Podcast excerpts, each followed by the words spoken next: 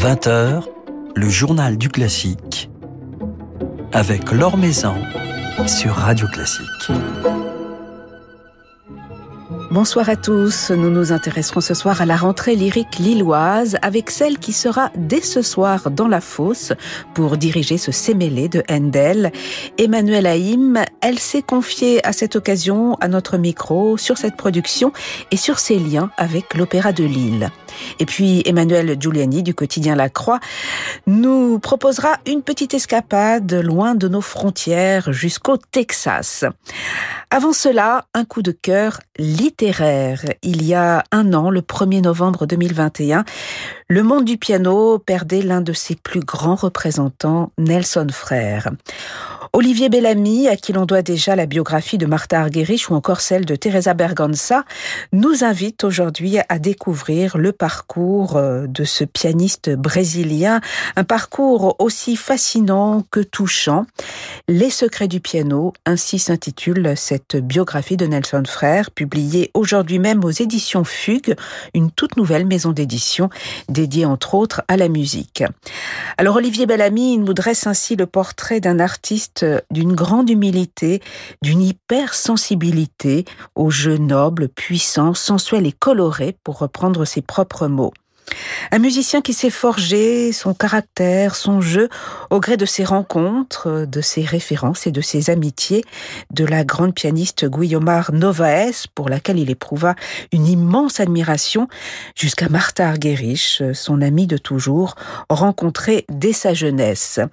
C'est en Europe que les deux génies du piano se sont rencontrés et qu'a débuté une extraordinaire amitié, comme le raconte Olivier Bellamy.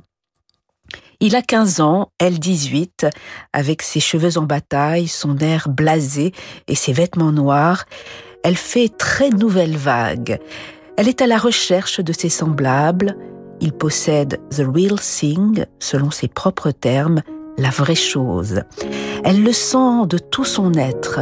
Quant à lui, il tombe amoureux, de sa manière à lui, chaste, fusionnelle et tendre, leur mal-être les rapproche aussi.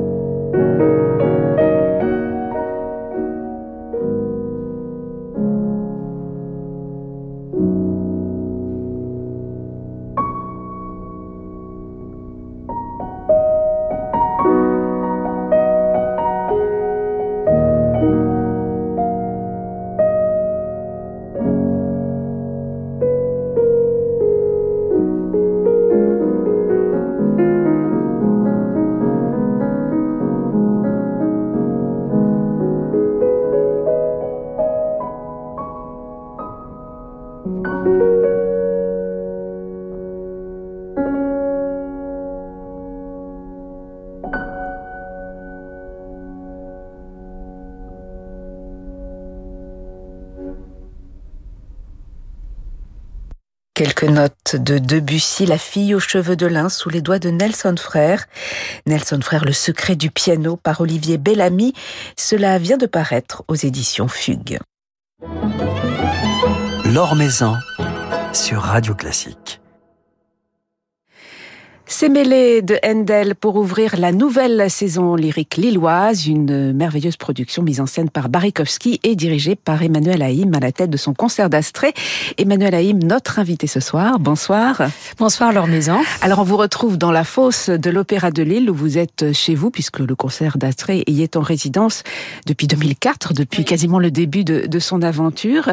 Qu'est-ce qu'elle représente pour vous cette maison, euh, l'Opéra de Lille? Oh, Énormément. C'est vrai qu'on s'y sent tout à fait euh, chez nous avec le concert d'Astrée.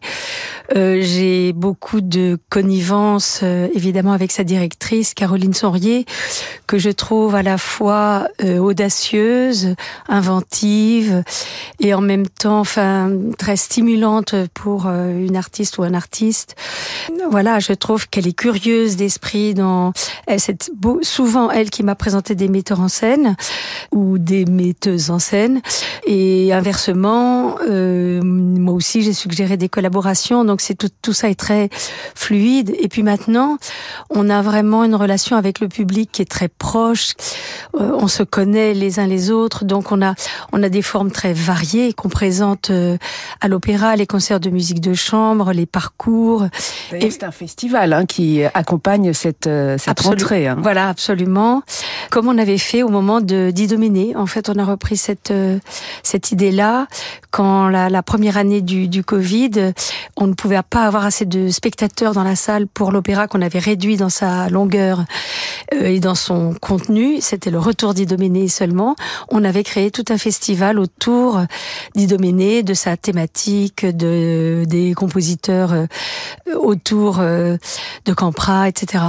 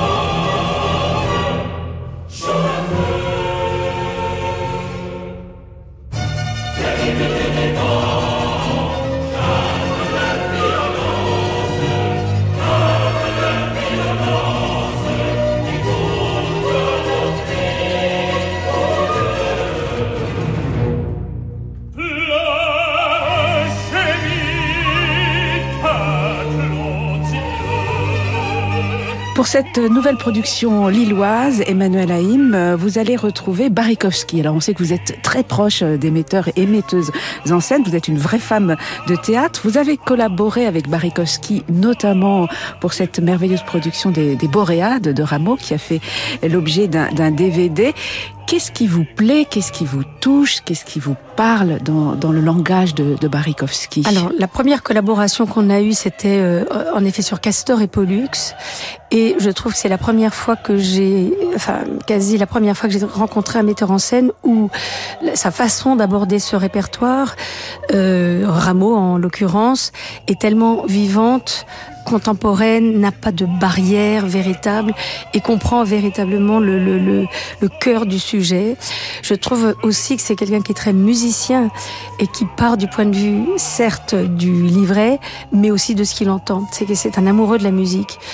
C'est aussi quelqu'un qui sait très très bien mettre en scène le chœur, ce qui est rare, c'est difficile, et il est très sollicitant pour les chœurs. C'est les, les, les chœurs sont, j'allais dire, euh, mis à rude épreuve, mais de, de bon cœur parce qu'ils sont, ce sont des acteurs. On a l'impression quand on est mis en scène par quelqu'un comme Barry que chacun individuellement est sollicité, utilisé, mis en valeur. Euh, voilà, c'est ça, ça, ces visions très décloisonnées, si vous voulez. Alors cette production de Sémélé, euh, elle a été créée en, 2018 à Berlin, reprise cette année à Lille sous votre direction, Emmanuel Haïm. Quelle en est la, vision de, de, Barikowski Qu'apporte-t-il à cet opéra, à cet opéra qui a été pensé à l'origine comme un oratorio même? Alors en, réalité, c'est un opéra déguisé, c'est tout à fait un opéra, mais on était au moment de sa création euh, en période de carême, donc il a été représenté sous forme oratorio. Les, les journaux de, de l'époque ont dit mais c'est le sujet n'est pas du tout euh, religieux, euh, etc. Et les gens y ont vu évidemment un, opéra. Alors le, librettiste est très extraordinaire, conclu. Il écrit extrêmement bien et il ose lui non plus n'a pas de n'a pas de barrière c'est un des livres les plus puissants je trouve de, de la production endélienne c'est une histoire euh, hautement tragique et qui interroge à plein d'endroits en fait doit-on rester dans le, la nature qui vous a été attribuée, c'est-à-dire ne pas ambitionner plus que ce qu'on vous donne euh, au démarrage, le, le, lien entre deux êtres qui s'aiment certes de nature différente, c'est-à-dire euh, Sémélé et Jupiter. Est-ce qu'on doit tout savoir de l'autre? Est-ce qu'on doit chercher à percer le mystère de l'autre? Et effectivement, la, la mort tragique de, de Sémélé qui va s'en suivre, les liens complexes que justement une femme délaissée comme Junon peut avoir avec Jupiter, même si c'est une histoire connue depuis longtemps pour elle. Et puis il y a l'extraordinaire variété euh, du personnage de Sémélé qui, à travers sa musique, il n'y a pas de registre qu'elle n'explore pas véritablement. Depuis le, oui, peut-être la légèreté ou une certaine frivolité, euh, jusqu'à un désespoir très profond. Alors c'est un rôle je trouve, parmi les plus complexes euh, des personnages euh, d'héroïnes endéliennes qu'on peut connaître. Et, dont Barikowski souligne à la fois la, profondeur, la complexité, ah, la subtilité. Euh. Oui, oui, tout à fait. Alors c'est un univers un peu euh, noir euh, dans lequel on est, parce que l'histoire en est tragique et n'a pas véritablement euh, d'issue. Alors sans vouloir dévoiler tous les tenants et aboutissants de cette mise en scène, mais on est vraiment dans la tête de Sémélé qui revit tout ça à l'infini et qui qui repasse un peu par tous les toutes les étapes de cette histoire. Voilà, une magnifique production à découvrir du 6 au 16 octobre à l'Opéra de Lille, sous votre direction, Emmanuel Haïm, sachant qu'il y a deux dates euh, qui pourraient encourager les Parisiens à faire l'aller-retour euh, dans, la journée, le, le, samedi 8 octobre à 18h et le dimanche 16 octobre à 16h, puisqu'on rappelle, Paris-Lille, c'est une heure de train. Voilà. On sait que vous êtes une grande ambassadrice, une grande amoureuse de, de la musique euh, de Handel, Emmanuel Haïm. Pourquoi un tel amour pour Handel? Parce qu'en effet, c'est à la fois euh, un musicien extraordinaire, mais quelqu'un qui est préoccupé par l'âme humaine. Et en fait, c'est ce qu'il explore au cours de, de son œuvre avec une... Je trouve, j'ai beaucoup joué les, les œuvres de jeunesse de, de Handel, où on a cette fougue, cette, cette vitalité, cette, cet enthousiasme des jeunes années.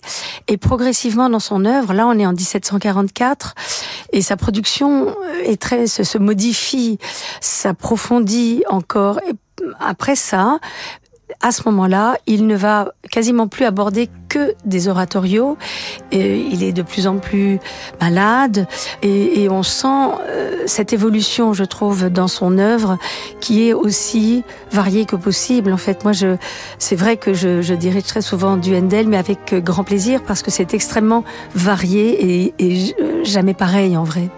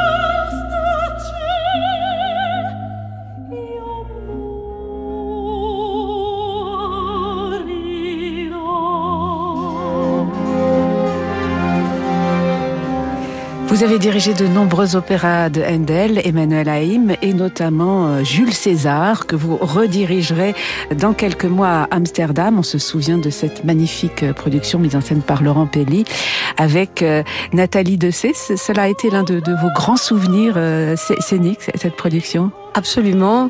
Effectivement, une distribution éclatante et qui était tout à fait nécessaire pour une œuvre euh, comme celle-là.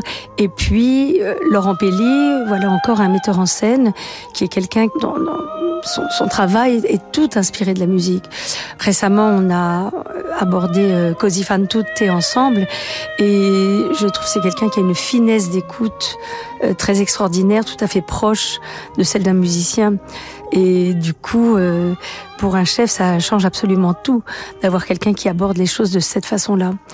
Alors ce sera un autre univers à Amsterdam puisque c'est une mise en scène de Calixto Bieito avec qui vous avez déjà eu l'occasion de, de, travailler? Alors bien sûr, on a travaillé pour préparer cette production. On a eu plusieurs euh, rencontres, euh, échanges, euh, aussi pour voir euh, les quelques coupures qu'on fera dans l'œuvre, comme c'est souvent le cas. Il y a aussi Jules César n'est pas une œuvre aussi univoque que ce qu'on croit. Il y a beaucoup d'alternatives possibles dans le choix des personnages, dans le choix des airs. Il y a, il y a, il y a plusieurs versions possibles, donc c'est sûr qu'on doit échanger avec le metteur en scène.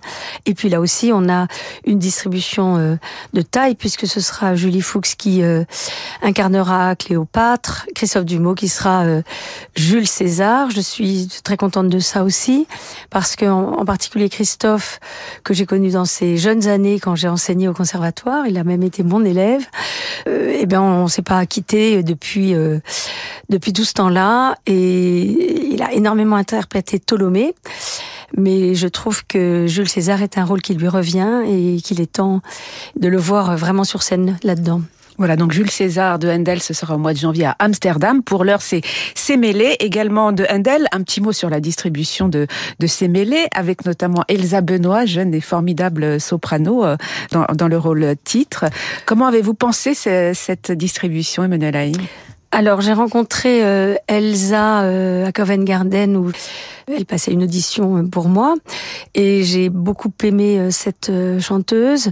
Je trouve qu'elle a toute la palette nécessaire pour incarner ses mêlées et la variété de d'écriture que ça nécessite, c'est-à-dire la grande virtuosité, le grand cantabile.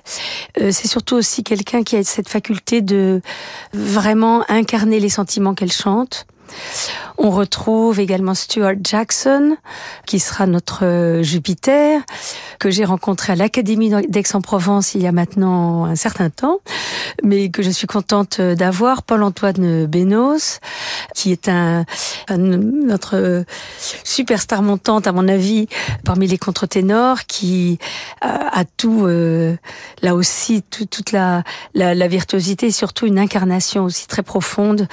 Euh, je ne saurais les citer tous. Euh, Junon, Esgui Couteloup, magnifique, et jusqu'à la toute jeune Amy Gazelle qui sera euh, notre Iris. Voilà, des, des, jeunes chanteurs que vous suivrez, qui vont intégrer la famille du concert d'Astrée, puisque bien des chanteurs sont, sont devenus des fidèles. Et ils étaient très nombreux à venir euh, sur la scène du théâtre des Champs-Élysées il y a quelques mois, célébrer les, les 20 ans du, du concert d'Astrée.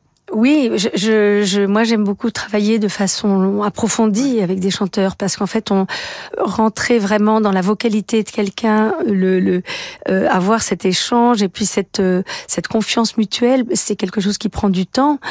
Euh, comme vous le savez aussi dans euh, tout l'opéra seria, ce qui n'est pas tout à fait le, le cas de Semele, qui a une forme bien différente, mais il y a toute l'écriture aussi des da capo qui demande à connaître vraiment intimement quelqu'un pour cette écriture-là et à euh, voilà, c'est un processus qui est qui est long et que moi j'aime beaucoup prolonger. Plus jeune, je me suis occupée effectivement des des jeunes chanteurs au Conservatoire de Paris et cet accompagnement-là, il est, il est nécessaire, voilà, de rentrer progressivement, un peu à la façon d'une d'une troupe, même si parfois c'est de loin en loin parce que on ne saurait avoir tout le monde tout le temps tous les ans. Euh, mais voilà, de, de, de, garder cette fidélité avec euh, avec mes chanteurs. C'est vrai qu'ils vous suivent, ils s'épanouissent à vos côtés, ce qui sera peut-être le cas d'Elsa Benoît que l'on pourra entendre entre autres dans ce Sémélé de Handel présenté du 6 au 16 octobre à l'Opéra de Lille pour la rentrée euh, lilloise, nouvelle saison lyrique lilloise. Merci beaucoup Emmanuel Et très belle saison à vous.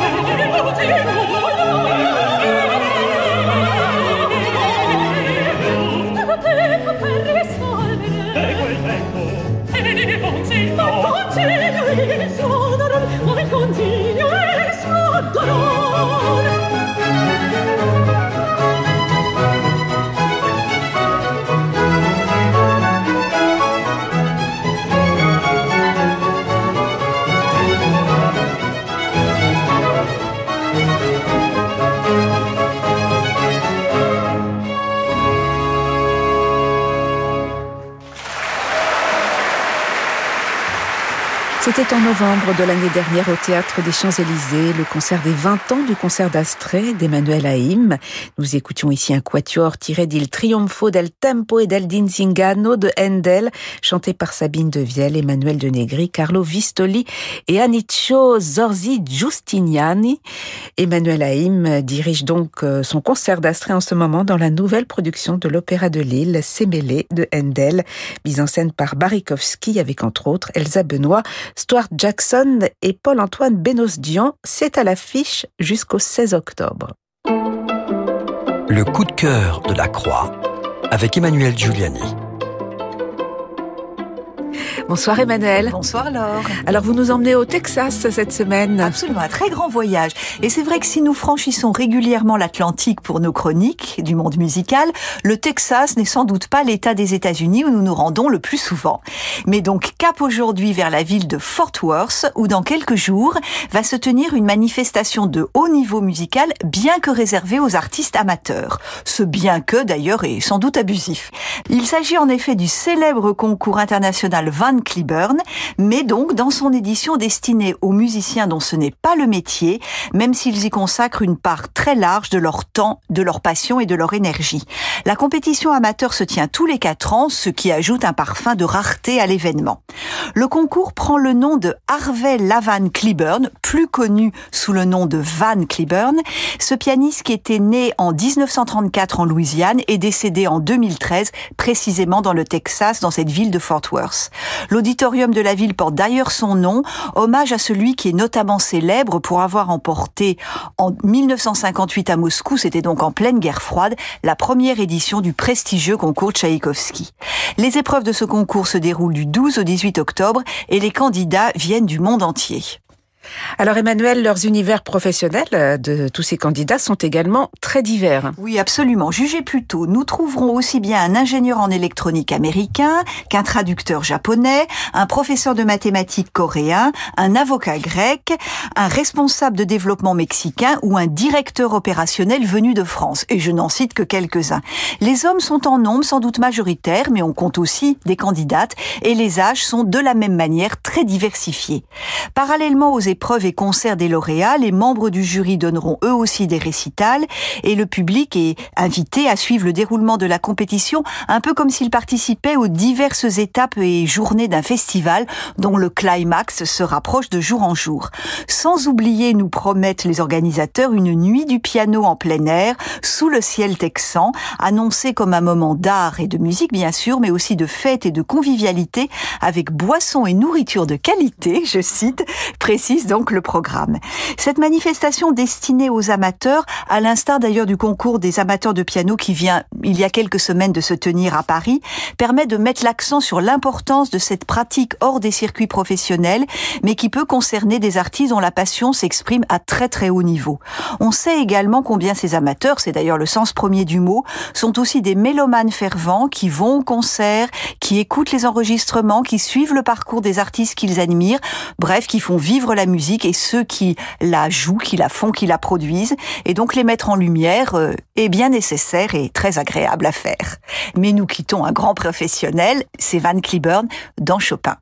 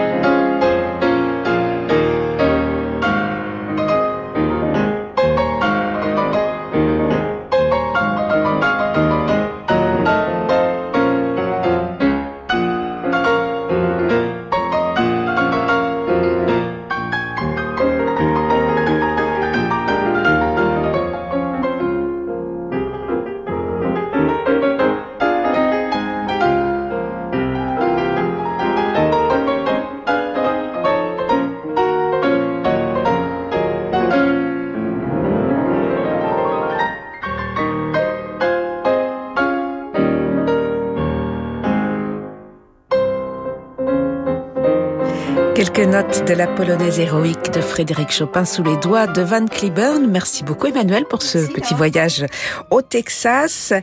Merci à Baptiste Dupin pour la réalisation de ce journal du classique. Demain, nous serons en compagnie du violoniste Nemanja Radulovic. Très belle soirée, soirée qui se prolonge en musique avec Francis Drezel.